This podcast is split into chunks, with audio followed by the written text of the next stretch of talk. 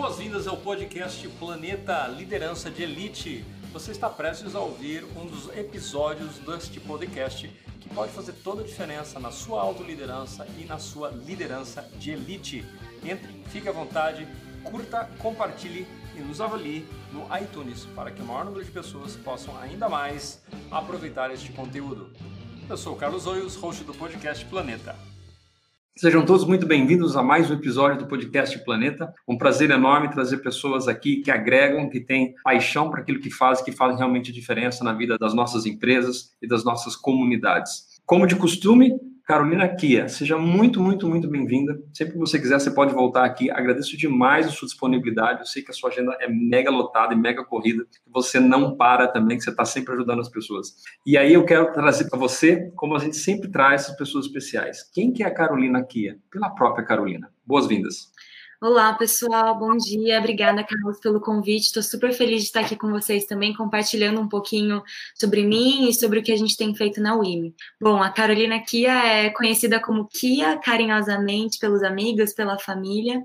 Eu sou formada em administração, fiz FEA e depois disso, logo em seguida, trabalhei com consultoria, gestão de empresas durante seis anos. Então, trabalhei em Big Four, eu falo que sou filha de Big Four, trabalhei na PwC, empresa pelo qual tenho muito carinho. Aprendi muito, trabalhava muito com gestão estratégica, projetos de consultoria focados em transformação organizacional. E conheci a WIME e entendi que era uma oportunidade de eu continuar apoiando grandes organizações, mas agora focada em transição digital, transformação digital, cultura de inovação, mudança de mindset. E eu fiquei apaixonada com essa possibilidade Estou na UEM há três anos, trabalho junto com o Maurício e o Wagner, que são sócios fundadores. Hoje eu sou sócia também e sou apaixonada pelo que a gente faz lá. Acredito muito no que a gente faz enquanto empresa, que basicamente a gente apoia organizações que estão aí nesse processo da transição digital, estão buscando ser mais ágeis e principalmente estão buscando continuarem sendo relevantes nesse novo contexto, né? Então, nosso grande objetivo de vida enquanto UIME é traduzir as mudanças do mundo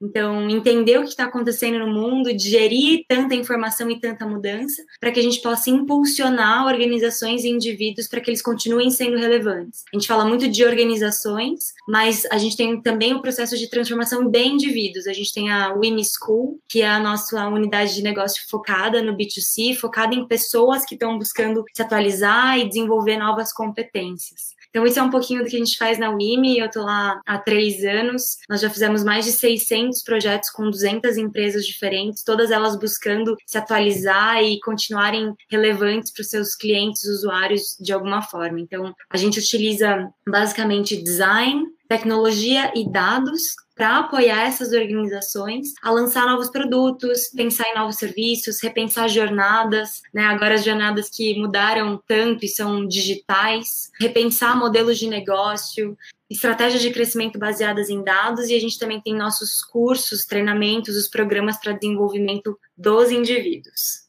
Uau! Estou sem fôlego aqui, só de acompanhar a quantidade de coisas que você fez. Eu acho muito legal, porque a gente vê que algumas pessoas meio que passam na vida e quando olho para trás, eu falo assim, pera, o que, que, que, eu fiz na vida, né? E eu vejo que você já fez tanta coisa, né? E você está fazendo a diferença na vida de tanta gente, direta e indiretamente, isso é muito bacana. E eu sei que você preparou um conteúdo muito especial para gente, e eu gostaria que você apresentasse esse conteúdo, né? Debaixo dessa linha de que nós estamos falando, eu gostaria que você apresentasse conteúdo e o pessoal que vai ouvindo você, vai tendo os insights, vai comentando aqui no LinkedIn, vai colocando seus comentários, e depois eu vou trazer algumas perguntas aí para que a gente possa trazer ainda mais valor, agregar mais valor para nossa audiência. Então, então, Carolina, o Kia, fique à vontade e esse conteúdo maravilhoso para gente. Ótimo. Eu preparei um conteúdo muito focado no nosso tema sobre por que inovação não pode parar. É, eu vou compartilhar um pouquinho aqui com vocês. Então, um conteúdo de 15 minutos, mais ou menos, falando um pouquinho do que a gente acredita e porque na UIME e eu, pessoalmente, acredito que inovação é tão importante, principalmente nesses momentos de crise. Bom, basicamente, falando um pouco de contexto de mundo, de vida, a gente está muito acostumado de estar num ponto A querer chegar no ponto B e traçar o passo a passo, fazer um super plano para a gente chegar até lá, né, Carlos? Então a gente está super acostumado a fazer planos, a traçar objetivos e listar iniciativas e passo a passo. Mas o que acontece é que às vezes tem algumas surpresas que aparecem no meio do caminho. Né? A gente fala muito que o mundo já era VUCA, já era volátil, incerto, complexo e ambíguo, mas alguns outros elementos trouxeram mais complexidade. E nesse momento, a capacidade de reprogramar a estratégia e se adaptar é muito importante. Então, a gente estava lá com o nosso plano maravilhoso e, de repente, a gente chega no ponto C cedilha, né? A gente precisa se reinventar a todo momento e repriorizar as nossas iniciativas. A digitalização já era muito importante, mesmo pré-Covid, pré-crise. Né? Então, a digitalização já era a principal razão pelo qual mais da metade das maiores empresas do mundo desapareceram a partir dos anos 2000. E só em 2019, 1,3 trilhões de dólares foram investidos em transformação digital. O curioso, não tão feliz, é que 70% desse dinheiro foi focado, investido em iniciativas que não deram resultado nenhum. E por que que isso acontece? É porque eu tenho um movimento de transformação digital, a gente está vivendo uma revolução tecnológica, de repente as empresas começam a fazer várias iniciativas, não, eu preciso me digitalizar, agora eu preciso ser exponencial. Só que quando a gente fala em transformação digital, tô falando muito mais em mudança de mindset do que mudança de fato de ferramenta, metodologia. Tô falando de mudança da forma de pensar. Por isso que não é simplesmente sair realizando iniciativas ou aplicando tecnologia para o que eu já faço hoje. É um processo muito mais amplo, né? E frente a tudo isso, a transformação digital, o mundo VUCA, contexto que muda cada vez mais rápido, gera uma grande paralisia na gente. Então, imagino que vocês líderes de grandes organizações ou empreendedores que têm seu próprio negócio, frente a tanta oportunidade, tanta informação e tanto movimento, a gente se sente paralisado, porque tem tanta possibilidade que eu não sei nem por onde começar. E o que a gente acredita é que a desaceleração da economia vai sim desafiar as empresas, nesse momento ainda mais, mas as que souberem se reinventar vão emergir forte competitivamente, fortes, vão sair dessa crise mais fortes, né? Então, os líderes que souberem guiar e empoderar seus times vão estar numa posição muito melhor para emergirem dessa crise com sucesso. Então, tem um estudo de Harvard muito interessante, feito com mais de 4 mil empresas, que estudou essas empresas três anos antes das crises, três anos durante das crises e três anos depois, as crises dos anos 80, 90 e 2000. E o interessante desse estudo é que 17% das empresas, de fato, não sobreviveram frente a essas crises. Elas deixaram de existir. Entre as empresas que sobreviveram, Algumas entraram num período de hibernação, que é o que esse estudo fala. Que elas fizeram algumas medidas de redução de custo, redução de time, mas ficaram ali esperando aquela crise passar. E o mais interessante do estudo é que 9% dessas empresas estudadas, elas não só superaram a crise, como prosperaram, ou seja, saíram da crise mais fortes e com uma vantagem em torno de 10% frente aos concorrentes. Então, a gente acredita, enquanto o IME, já trazendo um pouco do que a gente faz, que para você estar tá entre 9% das empresas que vão emergir fortes competitivamente pós-crise, existem algumas iniciativas e algumas formas de pensar, algumas metodologias e ferramentas que vão te ajudar a passar por essa crise e emergir mais forte. Então, nós somos um estúdio de inovação e, justamente por conta desses fatores que eu trouxe para vocês, nós acreditamos que a inovação não pode parar, principalmente nesses momentos tão desafiadores. A gente já rodou mais de 600 projetos, como eu falei para vocês, com diversas empresas como 3M, Ambev, Croda, P&G, Unilever, Starrett são nossos parceiros nessa jornada de inovação. Bom, dado esse contexto, eu trouxe quatro pontos para compartilhar um pouquinho com vocês, não só como a UIME tem superado essa crise tem se movimentado, mas também como as nossas empresas, as empresas para quem a gente presta serviços, empresas as quais são nossas parceiras, têm lidado. Então, eu espero que essas dicas ajudem vocês no dia a dia, seja do seu time, da sua organização, do seu próprio negócio. Então, o primeiro ponto é como que eu reprogramo estratégia de curto prazo? Aquela estratégia que a gente estava muito acostumado, né, a pensar, às vezes, ano anual. Com os nossos clientes, a gente já falava de ciclos trimestrais e agora eu estou falando de ciclos semanais. Então, como que eu reprogramo a minha estratégia? O segundo ponto é como que eu reorganizo a estrutura para compreender e responder com agilidade, já que as coisas estão mudando cada vez mais rápidas. Terceiro ponto, como que eu sustento projetos que são importantes para o meu negócio? E o quarto ponto é como que eu acelero a cultura de colaboração remota e o aprendizado rápido. Então, eu vou passar muito rapidamente, em 10 minutos, por esses quatro pontos. Primeiro ponto, como que eu reprogramo estratégia de curto prazo? É muito importante que a gente olhe da perspectiva do usuário, do meu cliente. Para quem é que eu entrego valor enquanto empresa, enquanto organização, enquanto negócio? O lado direito desse frame, esse frame é uma ferramenta que chama de proposta de valor, que a gente utiliza muito nos nossos projetos na WIMI, e basicamente ele ajuda você a entender a sua proposta de valor, ou seja, o que, que você entrega de valor para o seu cliente. O primeiro passo desse frame é olhar para o meu cliente, para o perfil dele, entender quem é ele, o que, que ele faz no dia a dia, o que, que ele está buscando de objetivo, que são os ganhos, e quais são as dores que ele quer evitar. O ideal seria que a gente já conhecesse essa jornada do cliente pré-crise, mas agora que a gente tem a crise, a gente tem um novo contexto. Qual que é o impacto do isolamento social nessa meu cliente, na jornada do meu cliente, no dia a dia dele? E por outro lado, a segunda parte dele, dessa ferramenta, é olhar a minha proposta de valor. Então, beleza, entendi meu cliente, como que eu, enquanto empresa, entrego o que ele está buscando? Como que eu alivio as dores que ele quer evitar? Então, basicamente, quando a gente pensa em usuário, em cliente, a gente faz uma revisão de portfólio. Né? Então, lista os principais clientes que você já tem, identifica quais são as principais mudanças, identifica novas oportunidades, necessidades e dores que ele tem, e aí sim você entende como que você, enquanto indivíduo, empresa, organização, pode oferecer de produtos ou serviços para ele.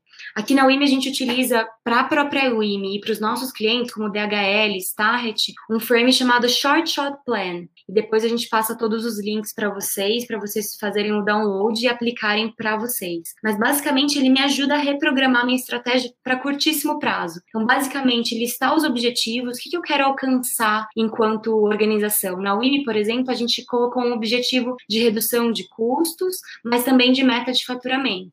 Segundo passo é definir qual é o período do qual eu estou trabalhando. Na UIM a gente trabalhou com um período de 45 dias, mas fez revisões semanais. Aí eu listo as iniciativas, decido o que eu preciso eliminar, reduzir, manter, ampliar ou criar e traço time responsável e resultados esperados. A gente tem rodado isso com alguns clientes, são formas de pensar e são frames que são ótimos para você pensar e vencer a paralisia, né? Tá, agora eu tenho esse desafio, eu tenho a crise, a jornada do meu consumidor, do meu cliente mudou, como que eu me adapto e como que eu preparo e listo as iniciativas e quais são os resultados que eu estou esperando. Esse é o primeiro ponto. O segundo ponto, a gente fala muito de como reorganizar a estrutura para compreender e responder com agilidade. Né? Quando eu falo de estrutura, estou falando de estrutura organizacional. Não sei se todos vocês conheciam a WIMI, mas a gente era organizado em Operação Campinas, Operação Ribeirão Preto, Operação Uberlândia, Operação São Paulo, Operação Florianópolis, um time chamado Rede, que é uma, uma das empresas da holding, que era a parte administrativa, e um time de Match and Growth, que é nosso time de marketing e vendas. Do dia para a noite, com o desafio do Covid, várias iniciativas começaram a aparecer e de repente a gente entendeu que a gente precisava se reorganizar enquanto time. Não fazia mais sentido falar de time de vendas de Florianópolis as minhas barreiras físicas caíram. Então fica uma provocação para vocês também de faz sentido eu continuar tendo os times que eu tenho, mesmo com o isolamento social ou mesmo sem as barreiras físicas que a gente tem. Na UIM, basicamente, a gente separou em quatro grandes times, então os projeteiros, que é o time que cuida de projetos, os bofuzeiros, que é o time que cuida do topo do funil, os topuzeiros, que é o time que cuida da parte de baixo do funil, a conversão de projetos, fechamento e conversão de novos projetos, e os organizadores, que é o time que cuida da nossa parte administrativa. Isso trouxe uma simplicidade para a estrutura e uma agilidade para a gente responder da forma mais rápida possível às mudanças do contexto. E aí, um frame que eu trago nesse ponto para vocês é esse de criação de times. Então, vocês também conseguem depois fazer o download, a gente consegue passar o material todo para vocês. Mas, basicamente, eu defino qual é o nome do meu time, quem é o cliente principal desse time, qual é o propósito e o objetivo do time, quais são as métricas que esse time vai mensurar para saber se está atingindo os objetivos propostos dele enquanto time, quais são os papéis das pessoas que compõem esse time, as competências-chave que são primordiais e quais são os rituais. Então, reuniões semanais, reuniões diárias, reuniões mensais, tudo isso é, eu sugiro e provoco vocês a, a pensarem sobre a estrutura da, da organização, do negócio de vocês e também da área de vocês. O terceiro ponto, estou falando de como sustentar projetos importantes e proporcionar uma experiência. Então, eu não sei quantos de vocês já tiveram alguma interação com a WIMI, mas A gente tem uma fortaleza que é o nosso espaço físico e todos os nossos projetos, a maioria deles eram rodados de forma presencial. A gente já teve algumas oportunidades online, mas a gente tinha uma, uma fortaleza muito importante que era o contato físico, as oficinas, o olho no olho, o dinamismo das oficinas e dos workshops que a gente fazia, além do nosso espaço físico. E a gente se deparou com um desafio, como que eu sustento esses projetos importantes, né, e mantenho a experiência? Então, hoje a gente tem mais de 40 projetos acontecendo e a gente fez um hackathon, basicamente, a gente colocou todo mundo da UIME, 48 horas pensando em como que eu compreendo as mudanças pelos olhos do meu cliente, como que eu reviso esse cenário, como levanto hipóteses e como que eu testo essas hipóteses e aprendo para entender de fato como eu continuo entregando valor para os meus clientes. Então, a gente tem utilizado algumas ferramentas muito importantes. Então, tem o Mural, que é uma ferramenta ótima para colaboração entre times que estão remotos. A gente usa o Loopback para deixar música. A gente utiliza Snap Camera para ter um filtro interessante na câmera. A gente testou várias vezes os nossos formatos de oficina, de forma que agora elas são 100% online, mas não é simplesmente pegar o que era presencial e passar para online. Eu preciso pensar na experiência disso tudo. Né? Então, oficinas que duravam aí oito horas, agora duram três eu tenho recados importantes no começo, eu tenho aquecimento, eu tenho quebra-gelo, eu tenho pausas. Então, pensar em todos esses detalhes da nova jornada do cliente de vocês quando está interagindo com a empresa de vocês. E o último ponto para a gente fechar e para as perguntas e para o bate-papo com o Carlos é como acelerar a cultura de colaboração remota e aprendizado rápido. Então, de repente, todo mundo, cada um nas suas casas, como que eu, enquanto líder, continuo relevante para o meu time? Né? Como que eu garanto a flexibilidade e autonomia, mas também entendo o que está acontecendo frente às iniciativas? Então, como eu falei para vocês, a gente fez um hackathon digital no começo de março para passar todos os nossos produtos pro digital. E frente a isso, a gente entendeu que um dos desafios da liderança seria como que eu mantenho o engajamento do meu time, como que eu me mantenho relevante enquanto líder, como que eu aproveito o momento para acelerar o aprendizado do meu time agora que eles estão nas suas casas, como que eu mantenho eles motivados? A gente criou uma maratona de aprendizagem digital e a história da criação desse produto é muito legal também, porque a gente lançou esse produto sem ele existir ainda.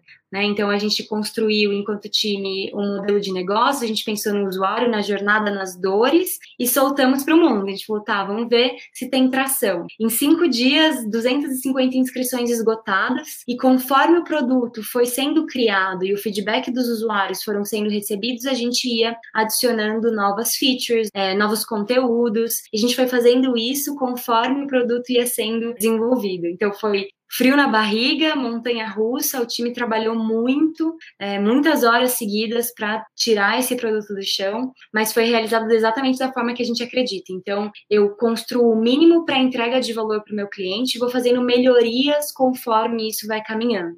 Né? Então, é um produto que chama Innovation Room, são 14 dias de uma maratona de aprendizagem digital e as pessoas elas vão ganhando cápsulas de conteúdo, é um processo gamificado, totalmente interativo, com senso de comunidade, existe a criação de uma comunidade em torno disso, e a gente foi de fato melhorando o produto conforme ele foi sendo criado.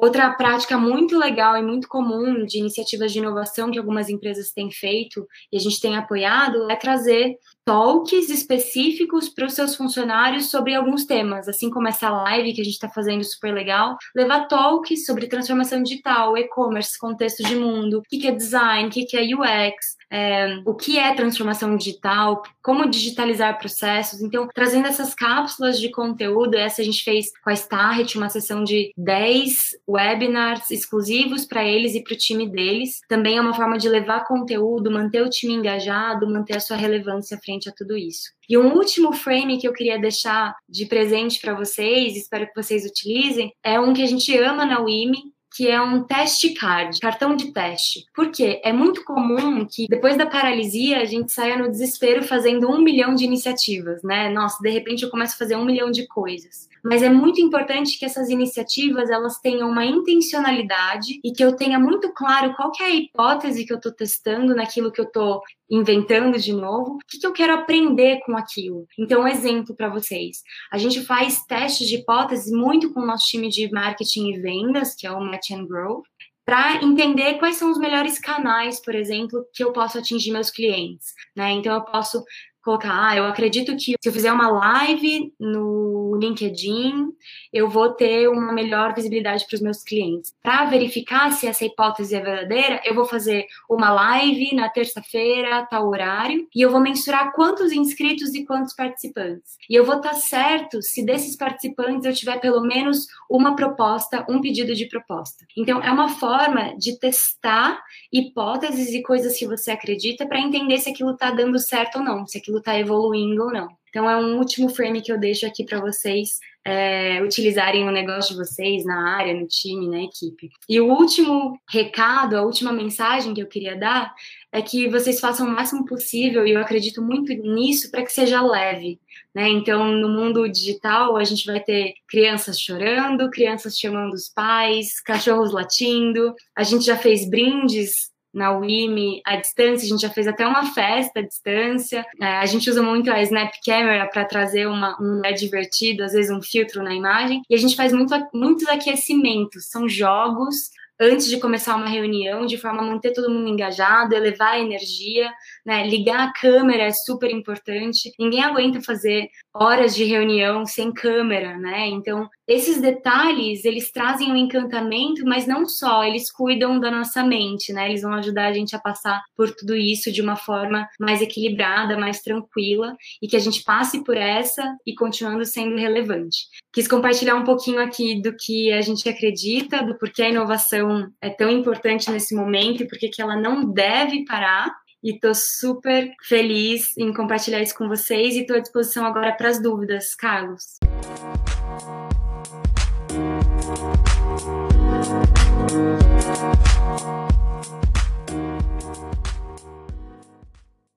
Gratidão, uh, que é sensacional o conteúdo que você colocou aqui. Já estou até fazendo uma conexão sua com outras pessoas que eu acho que podem se beneficiar do seu trabalho em tempo real, porque é muito bom o que você está trazendo. Uh, mas eu, tenho algumas perguntas. A primeira pergunta que eu queria fazer é que às vezes você trouxe uma metodologia, deu um monte de conteúdo, depois a gente vai disponibilizar pessoal, isso é muito, muito legal. Mas em alguns momentos as pessoas elas confundem inovação com coisas que não são inovação. Elas estão simplesmente se adaptando e elas estão chamando de inovação. Vocês têm algum parâmetro para verificar quando é realmente uma atividade inovativa, quando é uma disrupção, ou quando simplesmente é uma adaptação, uma evolução natural do processo? Como é que você vê isso? Aqui na UIM a gente define inovação como mudança que gera valor. Né? Então, quando eu tenho uma mudança que gera valor para alguém, por isso que a perspectiva do usuário, do cliente, é, de, de, trazer o ser humano e trazer o que, que eu estou entregando de valor é muito importante. Né? Então, se a gente tem essa definição de que inovação é uma mudança que gera valor, eu tenho alguns diferentes níveis, a gente pode chamar assim, de inovação. Né? E isso não tem certo nem errado, é um pouco do viés que a gente utiliza dentro da WIN. Tá? A gente gosta muito de falar dos horizontes de inovação. Quando eu penso no horizonte 1, que é o H1, eu estou falando de inovação e estou falando de tudo aquilo que é o meu core business. Estou falando do que me dá dinheiro no final do mês, que é o que eu sei fazer bem, é onde eu preciso ser muito eficiente, eu preciso reduzir risco, é onde eu preciso estar tá olhando para melhoria contínua, é onde está normalmente 70% do foco da organização. Então, esse é o primeiro horizonte de inovação. O horizonte 2 eu estou falando de ou levar o produto que eu já tenho, o produto ou serviço que eu já tenho, para um novo mercado, ou levar um novo produto ou serviço para um mercado que eu já atendo. Então, eu estou falando de um horizonte 2 de inovação, onde eu estou inovando, às vezes, em modelo de negócio, eu estou inovando um pouco no meu produto, ou eu estou inovando um pouco no meu mercado. E o terceiro estágio, que é a inovação horizonte 3, eu estou de fato pensando em algo mais disruptivo e olhando disruptivo como processo, né, não como fim, mas olhando para algo mais disruptivo no sentido de eu estou criando algo novo para um segmento onde eu não atuo ainda, ou eu estou olhando de fato uma possível capacidade de alguma nova tecnologia romper o meu próprio segmento. Então, a gente trabalha com os nossos clientes mais ou menos 70% da energia deles no horizonte 1, 20% no horizonte 2 e 10% no horizonte 3.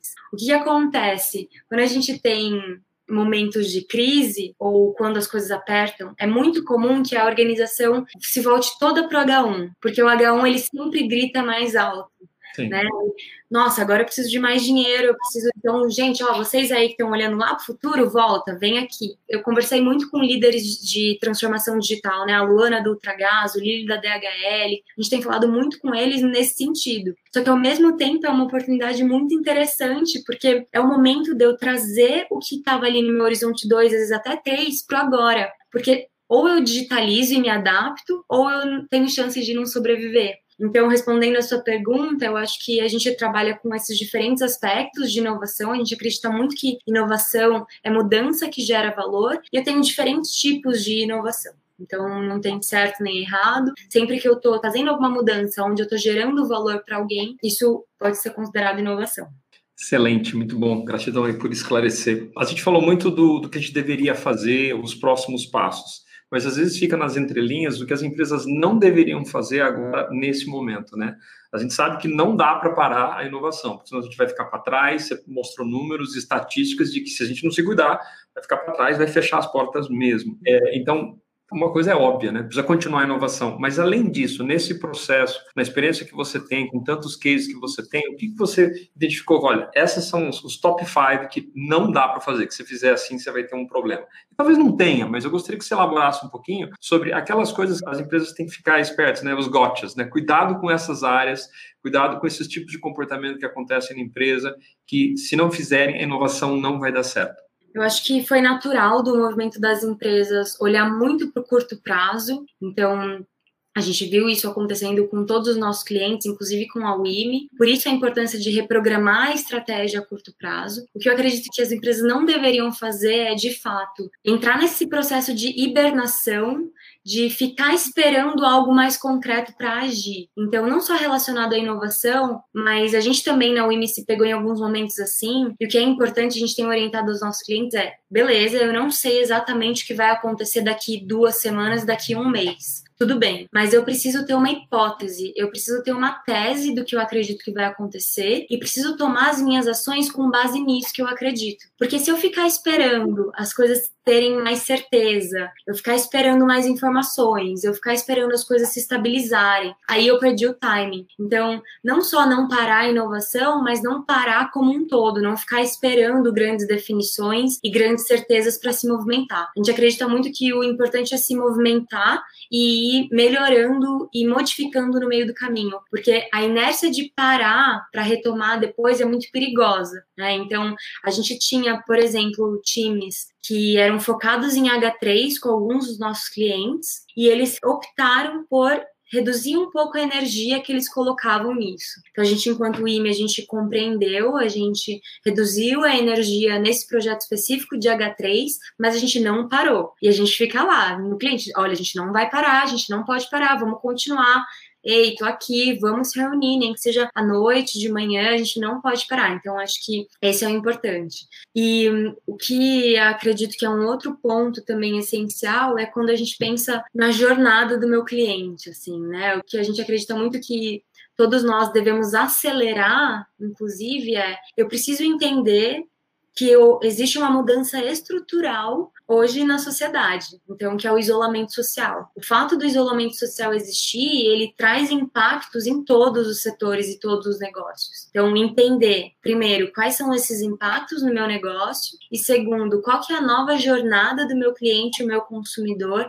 frente a essa mudança estrutural. Tem um, um outro exercício que chama Future Wheels, que é da Singularity University, muito legal também, que basicamente você traz uma tendência ou uma mudança estrutural no centro e você vai vendo os impactos de primeira ordem, de segunda ordem, para entender um pouco os impactos no seu negócio. É super interessante, algo que a gente pode compartilhar também com a galera que estiver escutando aqui.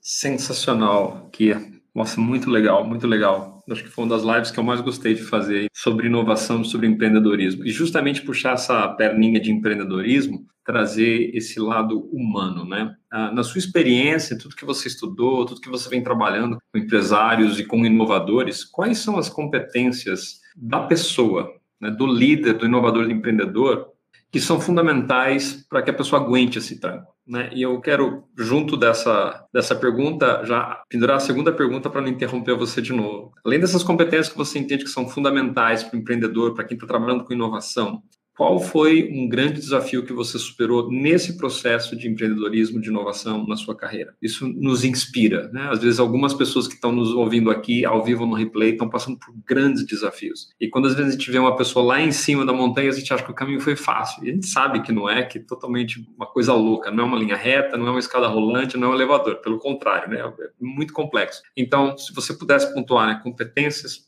de empreendedor, que são fundamentais, humanas, né, soft skills, e um momento de superação e desafio para nos inspirar aqui. Se eu puder listar uma competência única para ficar bem na nossa cabeça, na cabeça de quem está escutando, é aprender a aprender. Então, isso para mim é de extrema importância. Na UIM a gente fala muito sobre isso.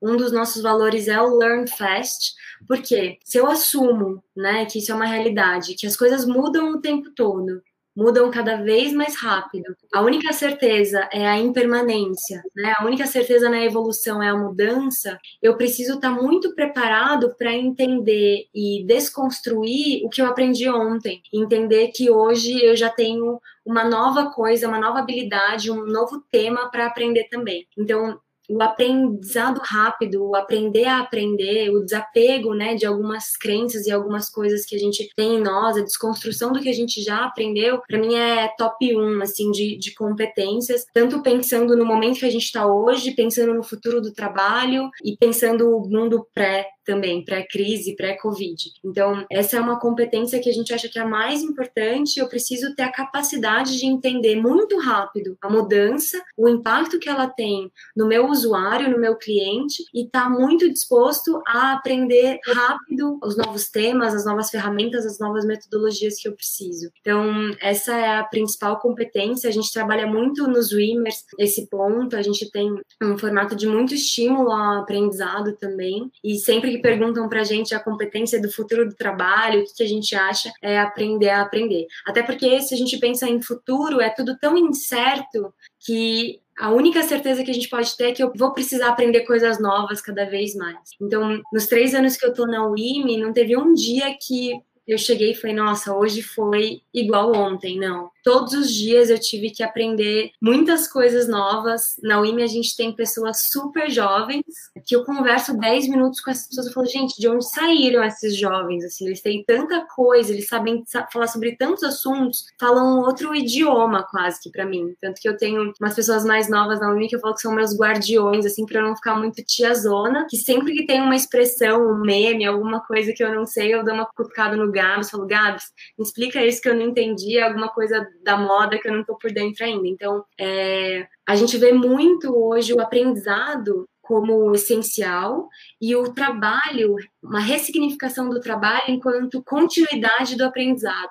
Então é isso que a gente vem estudando muito, né? Hoje quando os jovens entram para trabalhar com a gente ou no mundo das startups, da tecnologia e não só das empresas também, eles estão buscando aprendizado, eles estão buscando continuar o aprendizado que eles começaram na escola, né? Então é uma ressignificação muito importante do trabalho. Isso, na minha opinião, é essencial. E o segundo ponto, você falou sobre um desafio, né? Eu acho que eu passei por muitos desafios na minha carreira profissional, é, mas nada se compara ao desafio que eu vivi, não só eu, mas o time, a gente viveu frente à, à crise. Né? Então, foram alguns dias de montanha russa, sem saber exatamente o que ia acontecer, tendo que tomar algumas decisões difíceis. E lembro que teve um dia depois de um call com o pessoal da UIM, nossa, liguei para meu pai, chorei dois litros mas o que me surpreendeu frente a, a, essa crise e esse momento que a gente está vivendo é a garra e o brilho nos olhos do time, assim. Então, falei para cada winner que eu fiquei muito feliz e muito orgulhosa de ver que a gente estava num momento super instável, todo mundo com muita ansiedade, todo mundo teve muita garra e muito brilho no olho para pegar e fazer, não, a gente vai ficar aqui sábado e domingo, a gente vai repensar os produtos que a gente tem, passar todos para o digital. A gente vai criar um produto novo. O time criou esse produto em quatro dias, né? Tirou do chão Innovation Room e agora outros. Então, ao mesmo tempo que foi um grande desafio, uma montanha russa com um trem fantasma, foi um momento muito importante de entender o time que eu tinha, me entender e me descobrir enquanto líder, entender como que eu que estava agindo ali sob pressão e sobre essa necessidade de tomar decisões rápidas, lógico que com um time incrível que participou de todas as decisões é, junto comigo, além dos meus sócios, outros líderes importantíssimos que a gente tem na organização. Então, acho que está num momento muito delicado de crise, um negócio como a WIMI, né? Nós somos uma empresa pequena, a gente tem 80 pessoas e o que foi muito, muito importante para mim é que a gente conseguiu aplicar os nossos valores exatamente como a gente acredita, eles se fortaleceram ainda mais frente a essa crise, né? Então, os nossos valores são ser empático, ser apaixonante, ser relevante e aprender rápido. A gente conseguiu aplicar todos eles. Uma das nossas premissas é transparência radical. Então, todas as nossas decisões a gente comunicou para o time. O time tem acesso a toda a nossa estratégia, a todos os nossos números, a todas as nossas decisões em tempo real. E o feedback que eu recebi das pessoas sobre a, a postura da UIME, a gente optou, por mais que tenha sido uma decisão difícil de negócio, né? A gente optou por manter todas as pessoas dentro do barco, pelo menos aí num, num período dos próximos meses. Então, não foram decisões fáceis, foram decisões que deram muito frio na barriga, renderam muitas lágrimas para o meu pai mas agora eu olho um pouco para trás, primeiro que parece que já faz um ano, né? De tão rápido que as coisas passam, mas eu, eu fico orgulhosa do time que a gente tem e de como a gente tomou essas decisões e resolveu seguir com as iniciativas. Uau, sensacional. Gratidão aí da, da vulnerabilidade, da honestidade, de ter contribuído aí com tanto coração para a gente. Você está ouvindo o podcast Planeta Liderança de Elite. Este podcast está comprometido com o seu desenvolvimento pessoal e profissional para a elevação da sua autoliderança e a sua liderança para o nível de classe mundial, o nível de liderança de elite. Se isso aqui faz sentido para você, curta, compartilhe e nos avalie no iTunes, para que a gente possa chegar a um número ainda maior de pessoas. Aqui é Carlos Ois, fazendo o signing off do seu podcast Planeta Liderança de Elite.